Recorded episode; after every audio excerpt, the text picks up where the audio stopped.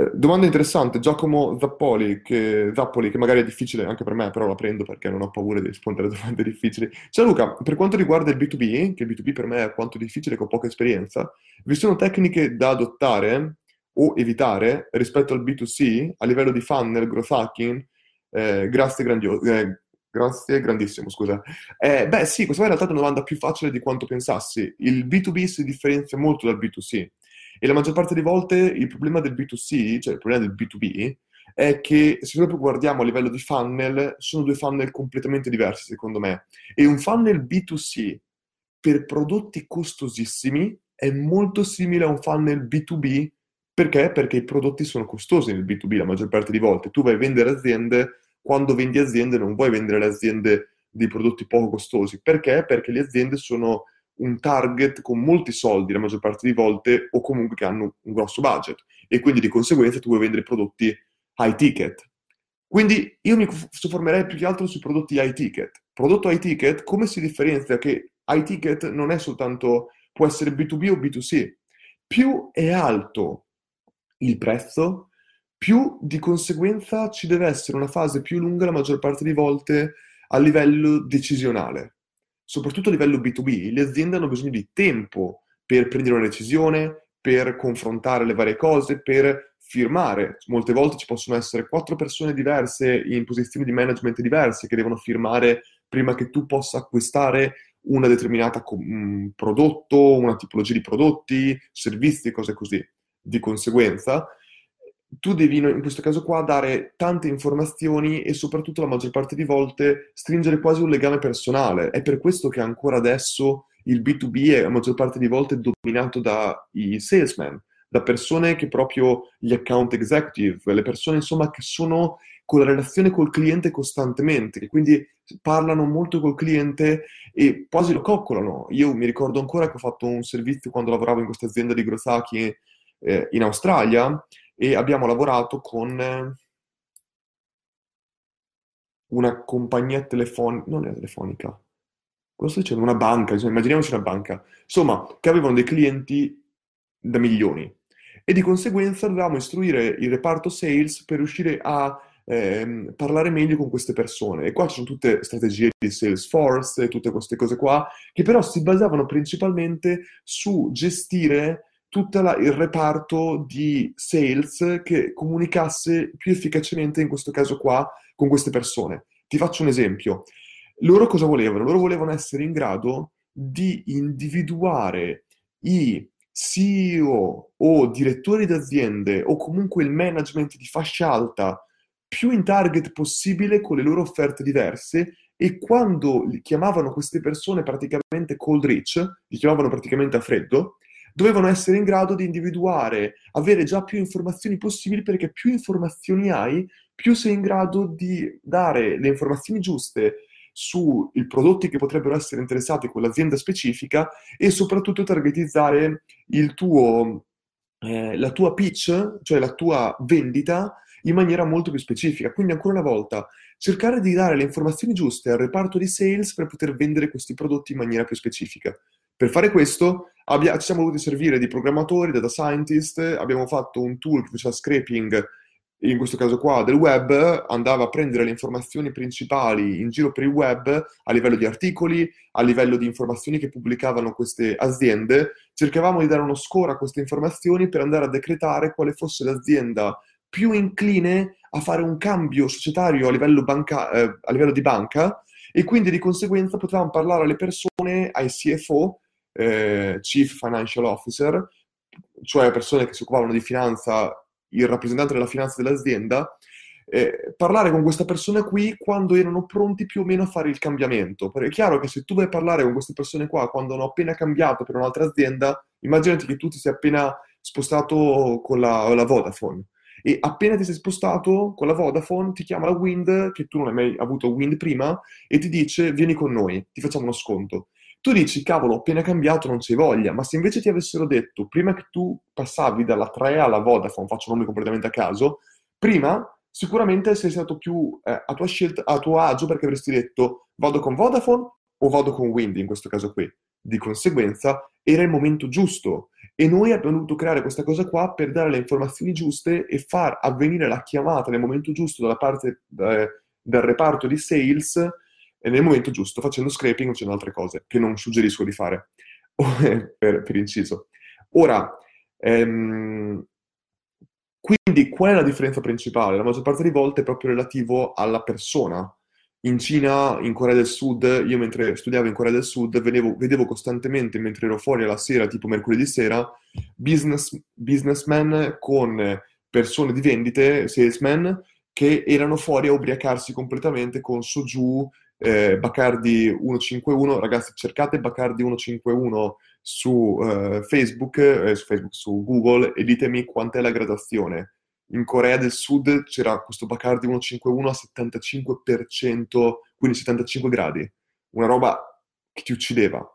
Perché loro vanno fuori a ubriacarsi in Corea? Perché una, come anche in Cina, qualcosa di fondamentale prima di firmare un contratto è conoscere la persona che ti fa firmare quel contratto a livello quasi personale.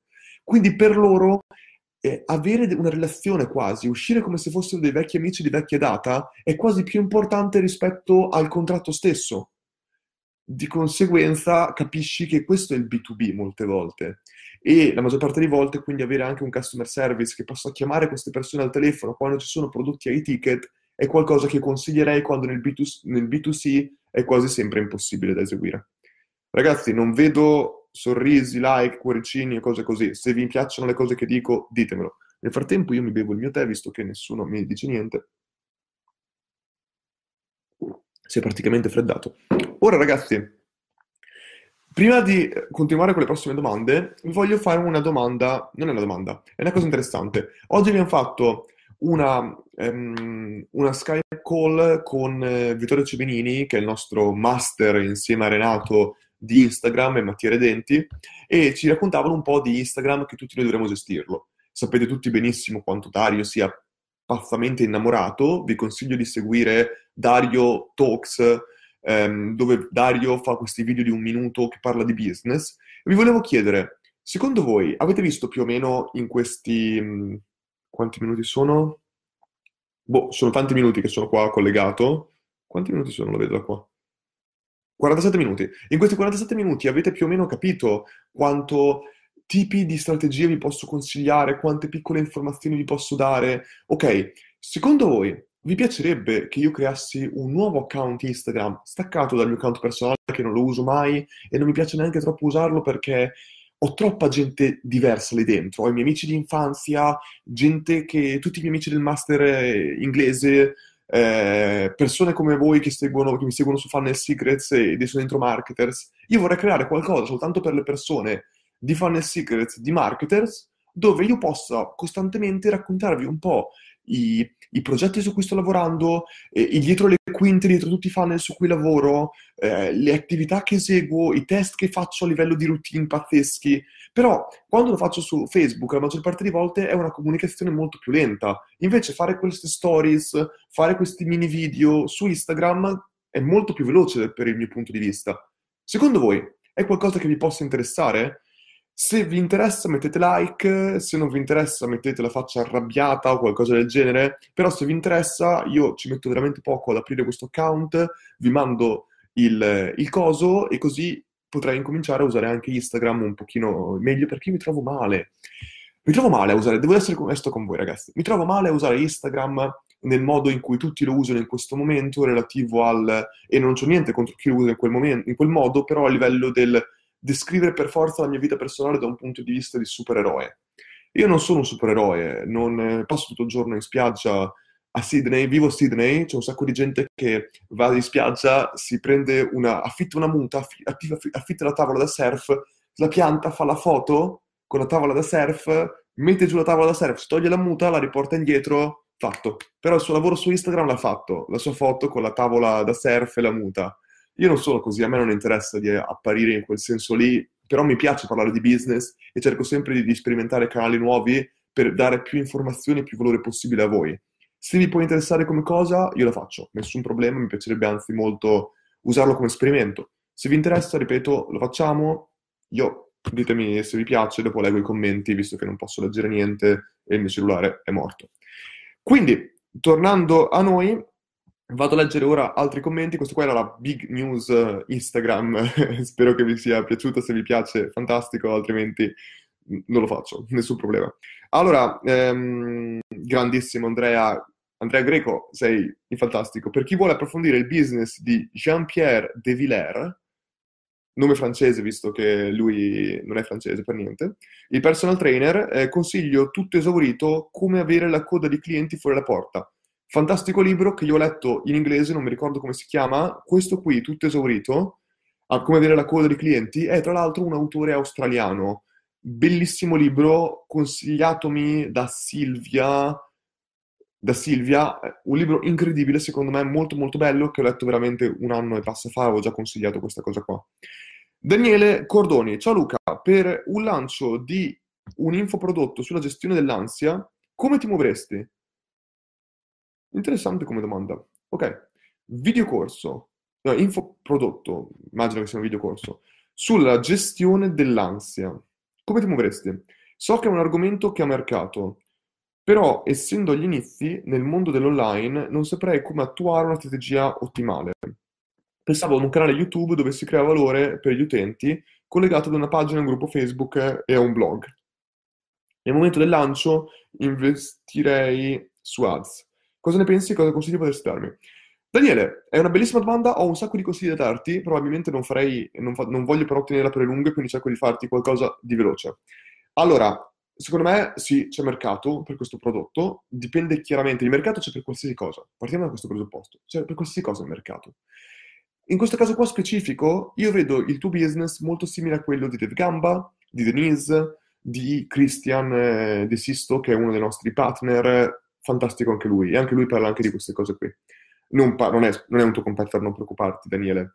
Però il, quello che cercavo di spiegare come concetto è che loro di conseguenza eh, che loro sono molto bravi a veicolare i contenuti, ma non è proprio che tu devi essere per forza bravissimo, però di conseguenza è normale che tu non possa essere una persona che metta ansia. Io, che parlo molto veloce, ti sto facendo venire ansia, o sbaglio? Di sicuro non ti sto togliendo l'ansia, o magari potrebbe essere un test, se non sei ansioso mentre ascolti Luca, magari eh, hai superato il test, però hai capito, io non potrei in questo momento qui farti questo tipo di percorso. Perché? Perché parlo molto veloce, perché mangio molto in fretta, cosa sbagliata, sto cercando di lavorarci sopra, è, è sicuramente qualcosa di importante, però non farei questo. Quindi io quando eh, penserei a questa cosa, penserei sicuramente che è fondamentale che tu abbia l'attitudine giusta per veicolare questi contenuti. Nel momento in cui hai l'attitudine giusta e studi molto sull'argomento perché ti interessa a te come argomento, la maggior parte di volte persone, correggimi se sbaglio, persone che hanno problemi di ansia, persone, scusami, che sono molto informate, in questo caso qui, eh, sulla gestione dell'ansia, sono persone che erano ansiose di loro e che hanno usato l'istruzione, l'educazione, cioè hanno informarsi per loro è stato fondamentale per combattere l'ansia. Eh, non mi ricordo quale attore famoso del cinema, famosissimo, io faccio schifo con i nomi, è diventato un, auto- un attore perché era molto timido e quindi per lui fare teatro era la, il modo per uscire dalla timidezza. Non è stato mai uno di quegli attori che urlava nel palco, non era Will Smith, però di conseguenza potrebbe essere anche fare molto parte della tua storia. Quando parliamo di soap opera sequence o di matrix sequence, cioè la sequenza email che permette di attirare gli utenti in target nel tuo mondo e fargli percepire il valore, la maggior parte delle volte si deve parlare sempre di una storia che dimostri quasi il percorso che tu hai fatto passando da uno stato di ansia, nel tuo caso specifico, a diventare qualcuno che possa spiegare agli altri come fare a uscire da questo stato di ansia. Questa qua è la sopra perfetta, perché? Perché tu vuoi raccontare una storia dove c'è un protagonista, te, che era in una fase, in una fase della sua vita o in un momento svantaggiato, negativo, ansia, e attraverso mille peripezie, mille difficoltà è riuscita a uscire da questa fase e ora è diventato il paladino che può aiutare anche te.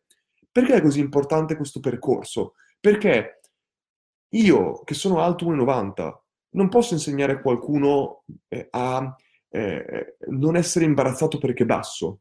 O hai capito, in questo caso qua non c'è niente da essere imbarazzato perché uno è basso, però cerco di far capire, dobbiamo anche basarci è chiaro che io se, se vado dalla persona bassa e gli dico non devi essere, non devi essere imbarazzato perché non c'è niente di, di male essere basso.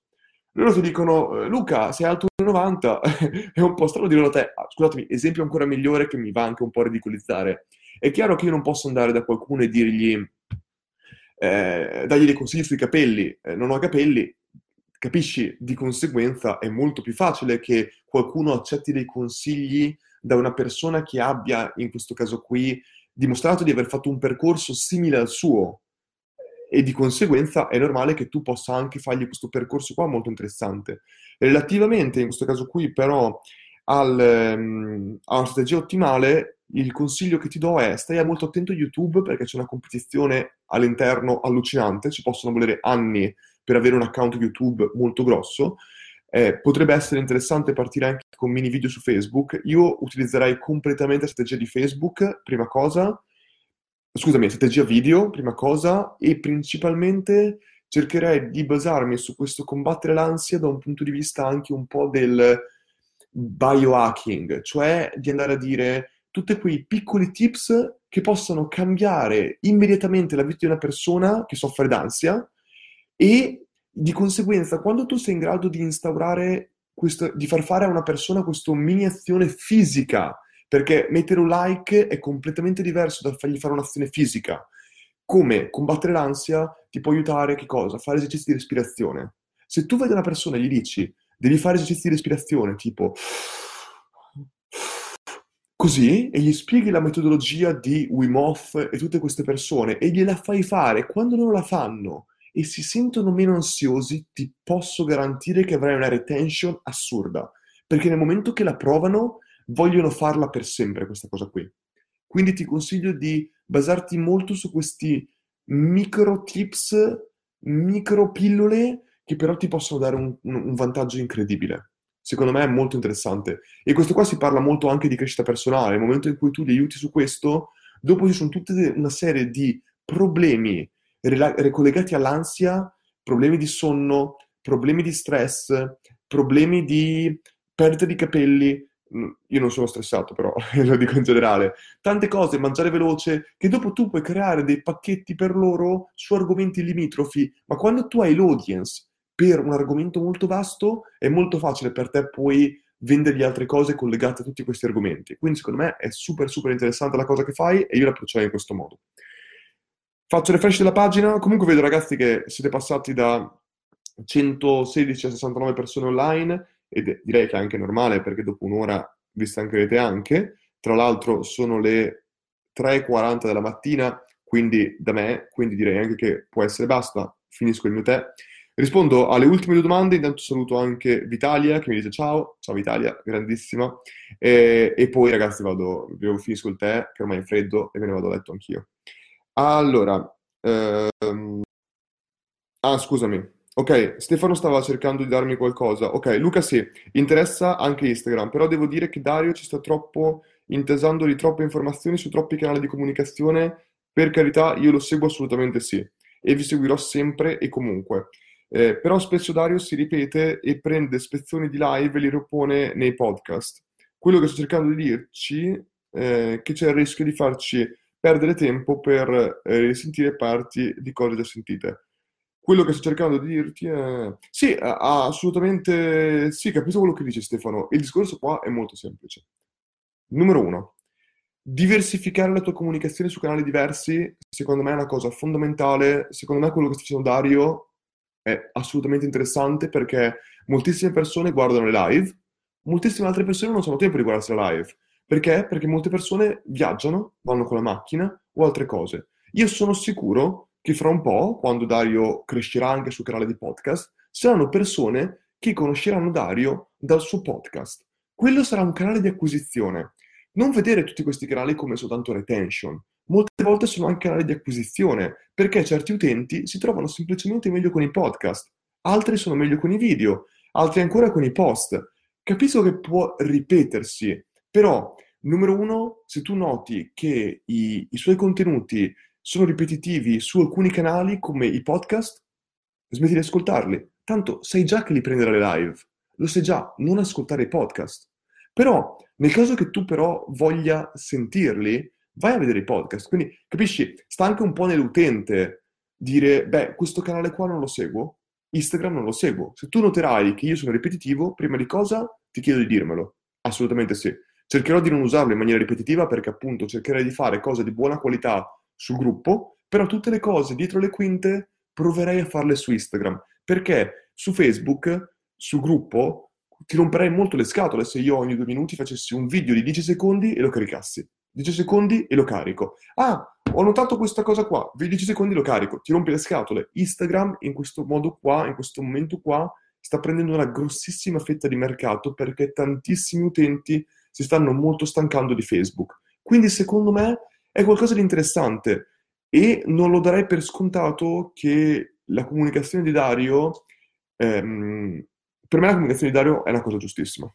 Io devo dire la verità, lui è, è sicuramente, io non potrei neanche dare un giudizio, anche se pensassi che fosse sbagliata, su social Dario è il dio a marketers dal mio punto di vista, non lo dico per voi, lo dico per me, perché io non so niente a livello di social, a livello di copy rispetto a lui, quindi io dico assolutamente quello che fa è giusto. Inoltre, io dico quello che fa secondo me è giusto perché più canali di comunicazione diverse dai tuoi utenti, c'è soltanto opportunità. Se tu non vuoi cogliere l'opportunità, non coglierla semplicemente. Non c'è niente di male se tu non vuoi coglierla, assolutamente. Ehm... Rodolfo dice, io su, io su, Instagram mi sento sempre vecchio, anch'io Rodolfo, assolutamente sì. Quindi usare Instagram in modo diverso da sono giovane e vincente mi interesserebbe molto, certo. Eh, ok. Ok, bello Instagram dietro le quinte dei funnel. Ti potresti vestire da Batman per i video, Stefano? Direi di no, però grazie. Eh, Alessandro dice caccia lo stock count. Sì, Elise dice... Mm, sì, va bene, ok. Eh, va benissimo, ok. Ah, Qualcuno ha detto qualcosa, un canale Instagram TV come quello di Vittorio Ciminini. Mattia, è veramente interessante comunque Instagram TV. Io ragazzi sono veramente l'ultima persona che può parlare di Instagram, ma ho scaricato l'app, mi sto guardando Instagram TV e devo dire che è qualcosa di veramente interessante. Molti utenti, ecco Stefano, lì molti utenti stanno sbagliando come usare Instagram TV perché vedo che stanno semplicemente caricando i video che avevano fatto in orizzontale li stanno caricando su Instagram TV, che è invece un canale fatto unicamente per video verticali. E di conseguenza c'è la loro. È, è un video praticamente tagliato ai lati. E non, non funziona così. Sono d'accordo con te. Ogni canale ha bisogno di essere utilizzato in maniera differente dagli altri. Se tu hai ragione quando dici che se uno prende un video, lo carica su Facebook, Instagram TV, eh, Instagram, eh, che ne so, una, un'altra chat, li carica tutti uguali, sono d'accordo che è un errore. La comunicazione deve essere sempre adattata al canale su cui si comunica. È chiaro che comunque qualcuno, per risparmiare un minimo di tempo, deve fare il reposting su diversi canali, altrimenti diventa infattibile avere una comunicazione diversa dello stesso contenuto su tutti i canali diversi. Sono d'accordo però con te che può essere, può essere fatto meglio. Um, fantastico, ragazzi. Ok, ultimissima domanda. Andrea ehm, Striano. Ciao Luca, devo preparare un funnel rivolto al target architetti per vendere servizi di trattamenti decorativi alle superfici in calcestruzzo. Grazie per le informazioni Andrea. Comunque meglio, meglio tante informazioni rispetto a non avercele. Eh, microcemento, cemento lucidato, eccetera. Cosa posso offrire per dare inizialmente valore? Allora, devo preparare un funnel rivolto ai, al target architetti. Ma intanto, scusami, sono ignorante, però non è un target rivolto più agli ingegneri che agli architetti? Ripeto, sono ignorante perché però non penso che... Vabbè, saprai sicuramente tu meglio di me queste cose qua. Cosa posso offrire per dare eh, inizialmente valore? Ah, beh, questo qui, quando ci sono argomenti un po' così, è sempre difficile pensare a cosa puoi offrire per dare valore. Però quello che uno può fare, se un target per architetti, uno deve, secondo me, gli architetti sono sempre super interessati, ne conosco tantissimi, sono sempre super interessati all'innovazione.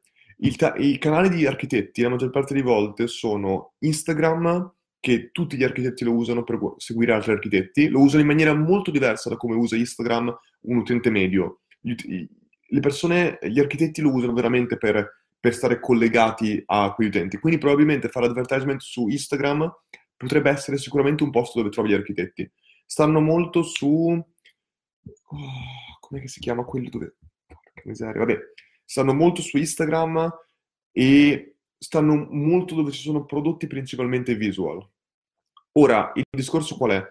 Tu devi dare con loro, però al tempo stesso, vedi, è quello che mi stai un po' dando un conflitto, perché tu stai facendo, stai parlando di architetti, ma quando tu in realtà il valore che dovresti dare è più relativo alla parte ingegneristica, alla parte tecnica, parlare proprio a livello ehm, costru- di costruzione. Un ingegnere, che è la persona che di solito dovrebbe utilizzare questi, ehm, questi materiali qui, sono quelle le persone molto interessate a parlare di tutte queste cose qua. Quindi, secondo me, avere una persona molto ma molto specializzata in questo, che probabilmente sei tu in questo caso qui, e fare contenuti video eh, di aggiornamento su dove voi state cercando di innovare, parlando appunto di microcemento, che è un argomento sicuramente super interessante, e targetizzare architetti e ingegneri, secondo me è una strategia che potrebbe funzionare assolutamente non pensare chiaramente di crearti un account YouTube e boom, automaticamente eh, essere uno degli account YouTube più seguiti d'Italia. Chiaramente tu ti, ti rivolgerai sempre a poche persone, però devi cercare di capire dove principalmente ingegneri, architetti e così via passano le loro giornate e dove tu puoi dare, veicolare i tuoi contenuti per raggiungerli. In realtà, probabilmente, delle community che possono essere community di professionisti non so se su LinkedIn, però su Facebook dei gruppi per architetti, delle, dei blog per architetti. Eh, ci sono tanti blog che veicolano queste informazioni qui. Cercare di fare partnership con loro e cercare di veicolare contenuti dentro queste realtà è sicuramente un modo per essere, per essere al centro, in questo caso qui, delle loro... dare informazioni in maniera più eh, specifica, targetizzare tipo un target al laser apposta per questo fascia di professionisti e utenti e in questo modo qua parlare con loro. Però devi capire anche tu il taglio. Il taglio, secondo me, in questo caso qua deve essere principalmente parlare di tecnicismi a persone tecniche che si vogliono interessare e innovare. E per farlo, però, devi essere tu un innovatore. Capisci? Devi essere un po' l'Elon Musk del calcestruzzo e del microcemento, in un certo senso, e parlare. Che cosa fa Elon Musk? Come fai a essere sempre sulla bocca di tutti e vendere Tesla, eh, avere SpaceX e tutte queste cose qua? Elon Musk è costantemente in giro a livello di PR, è costantemente in giro a parlare, fa mh, battute molto intelligenti sui suoi competitor, è un po' sempre al centro dell'attenzione. Quando Facebook era al centro del ciclone con il problema mediatico, Elon Musk ha tolto, ha chiuso il profilo Facebook, non mi ricordo se di Tesla o di SpaceX o di entrambi. SpaceX, quello che è. E di conseguenza, questo l'ha fatto principalmente, a parte che ha sempre avuto screzi con eh, Mark Zuckerberg, però l'ha fatto perché? Perché d'ora in poi tu, immediatamente tutti hanno cominciato a dire Elon Musk l'ha tolto, Elon Musk, Elon Musk, tutti Elon Musk, Elon Musk, rimani dentro la testa di queste persone, capisci? Ora non ti sto dicendo che tu devi andare in giro a lanciare una macchina con sopra il tuo Beh, sai che potrebbe essere interessante. Lanciare, stavo dicendo, lanciare contro a un muro di calcestruzzo o di microcemento la tua macchina ai 100 all'ora e distruggerla e far vedere come il tuo muro rimane in piedi. Perché mi hai fatto ridere questa cosa qua? Perché eh, questa qui è stata una strategia utilizzata da, ehm, cosa famosissima, su YouTube, non mi ricordo come si chiamava, però era tipo Blend Everything, Blend Anything, dove praticamente c'era qualcuno con un blender che è un frullatore, si metteva lì, prendeva questo frullatore, lo filmava su YouTube, ci metteva dentro, lui vendeva frullatori chiaramente, e ci metteva dentro le cose più strane. Un cellulare, un iPhone, palline da golf, un gatto, no scherzo, il gatto non ce l'hanno mai messo per fortuna, però capisci, proprio tritava qualsiasi cosa. E questo è diventato una cosa completamente virale su YouTube, parliamo degli albori di YouTube 2006, e questo l'ha fatto esplodere completamente le vendite, completamente esplodere le vendite. Un'altra persona che dovresti, e quindi dicevo, lanciare una macchina o qualsiasi cosa contro un muro di, del tuo microcemento è sicuramente, non ti sto dicendo di farlo, però capisci, è qualcosa che cavolo dici, oh cavolo, io tiro l'attenzione in questo modo. Questa è una strategia un po' diversa rispetto a quella che ho detto prima. Quella che ho detto prima era targetizza con laser gli architetti e gli ingegneri. Questa qua invece è una cosa opposta. Questa qui è un vai virale, parla con tutti, fatti vedere perché se tu lanci una macchina ai 100 all'ora contro un muro di, del tuo calcestruzzo con sopra le insegne della tua macchina, e, eh, le insegne della tua azienda e filmi questa cosa qui, ripeto, non ti sto consigliando di farlo in nessun modo, se tu lo fai, tu finisci sui giornali. Per la tua stupidità, per quello che vuoi, ma tu finisci sui giornali. Tu diventi virale su YouTube, probabilmente. E questo, diventando virale, raggiungi anche le persone che potrebbero essere interessate a usare questo prodotto. Ingegneri, architetti, capisci? E sono tutti ragionamenti che uno può fare. Perché no? Marketing, growth hacking è anche questo, cercare di trovare queste strategie qua un po' strane, un po' diverse, però secondo me potrebbe essere interessante te non devi essere in quella macchina e non ti sto dicendo di farlo davvero, però sono tutte cose che potrebbero essere interessanti e da provare. C'era un'altra cosa che volevo consigliarti. Sì, un'altra persona che devi prendere spunto è Gary Vee. Gary Vee aveva un'azienda di vini e per, eh, in tre anni l'ha, l'ha questa, ha fatto passare questa azienda di vini da fatturare 3 milioni l'anno a 66 milioni l'anno. Come ha fatto? Un video al giorno dove degustava un vino diverso e parlava di diversi tipi di vini, come potevano essere comprati diversi. Ha incominciato a venderli a raffica e questo video al giorno è diventato una hit incredibile, sempre su YouTube, agli albori di YouTube. È passato però, ci ha messo tre anni, però per un anno e mezzo nessuno se lo cagava. Per lui è andato avanti, avanti, avanti finché ha cominciato a creare, a dare così tanto valore alla sua audience che l'hanno seguito tutti e poi la gente si è convinta e voleva comprare per forza da lui. Capisci? E lui è riuscito a così far esplodere questo. Quindi ti dico un po' di essere in un certo senso il Gary Vee probabilmente del, del, cemento perché puoi parlare a livello tecnico di queste cose e trovare la tua audience che voglia vedere tutto questo. Secondo me questo qua potrebbe essere sicuramente interessante.